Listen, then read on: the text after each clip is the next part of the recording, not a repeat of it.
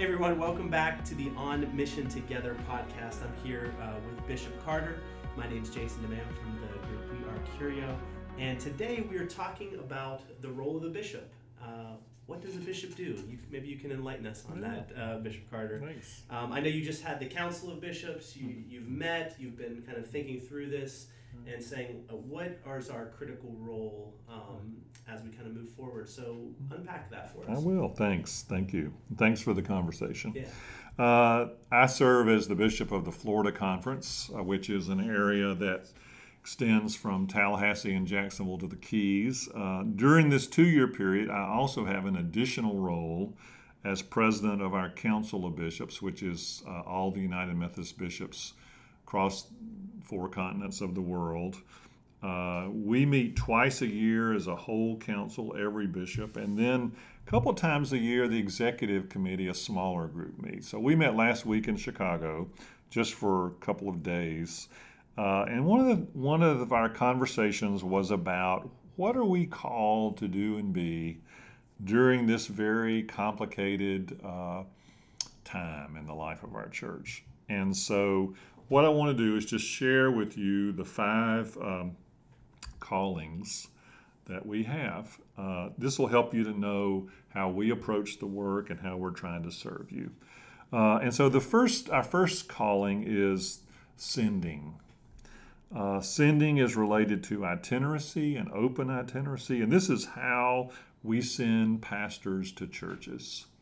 Uh, how churches uh, experience our leadership as bishops is is mostly about who their minister is. We try to match the gifts of ministers and the needs of churches, and we call this missional appointment making, which is making appointments of clergy to churches that will most strengthen the mission, uh, and that is to spread scriptural holiness uh, through our churches. Uh, and our discernment is, in sending clergy to ministries uh, is related to the question many United Methodists are most concerned about. and That is, who's my pastor or who's going to be my next pastor if my pastor retires, um, for example. Uh, a second calling is missional strategy, and this is our work with cabinets, primarily district superintendents. Uh, and this is the work that happens in annual conferences and in residential areas like the Florida Conference. Uh, and this is the call to lead people in the mission of witness and service. Uh, and to and to increase the influence of Wesleyan Christianity in a region. So for Florida, what does that look like? That's our camps.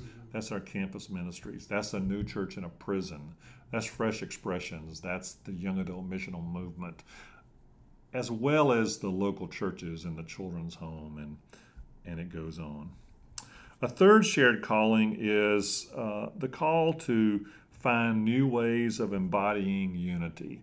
This was a phrase in the mission, vision, and scope of the Way Forward.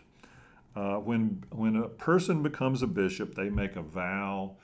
I made a promise to seek the unity of the church, which is to try to help the church be one as Jesus prayed. Uh, and as an active pursuit, right now, it's to accompany conversations across our church about our future. Uh, we serve as bishops at a time when the connection is, quote, strained. This was a word in the mission, vision, and scope. And we sense the strength of unity and mission of our church most profoundly at the level of the annual conference. Um, Lovett Weems wrote a great article recently. The general conference is broken, annual conferences aren't. Uh, and the annual conference is the basic body of the church, our book of discipline says. And so we see great promise for our future in the annual conferences, especially in a church, in a conference like Florida. Uh, a fourth calling is, is that we're a global church. We're not just a national church. Uh, and we sense a maturing in our global church, a movement from global governance, which is so hard to do. We saw that in St. Louis to move from that to global relationships. Uh, the mission, vision, and scope talked about considering new ways of being relationship in relationship across cultures and jurisdictions. Uh, our missional partnerships, and we have them in places like East Angola and Cuba and Haiti, are critical responses to human need, the Great Commission, the Great Commandment. Uh, and at the same time, our present way of being a global church is unsustainable from the perspective of our polity, and that's trying to have a church law that fits every nation in the world, and financial stewardship. And then the fifth calling is, um, is to provide spiritual leadership. Uh, we will seek to strengthen our annual conferences in 2019 2020 through the ministries of sending pastors to churches and missional strategy. And to say that as bishops, our primary work is not legislative or legalistic. We're not legislators, we're not lawyers, we're not judges, uh, we're spiritual leaders. Uh, and in this season, our primary calling is to discover new ways of embodying unity through structure, mission, and relationships.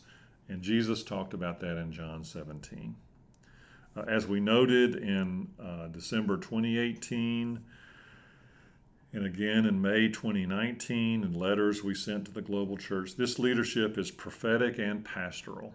Uh, it's prophetic in that we confess and we have confessed the harm done to the LGBTQIA community across the world by our church. And someone asked me recently, why do we single out that group as saying we've harmed them? Well, that's the only group our book of discipline talks about when they say this is incompatible with Christian teaching.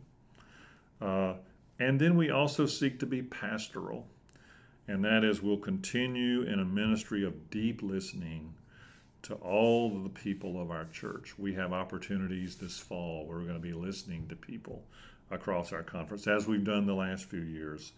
And as bishops, we will exercise the teaching office, uh, which the church has called and consecrated us to do. And that is to try to relate the time we are in uh, to what God is saying to us through the scriptures. That's, that's awesome. Well, that was very helpful for me, like just to get clarity on that.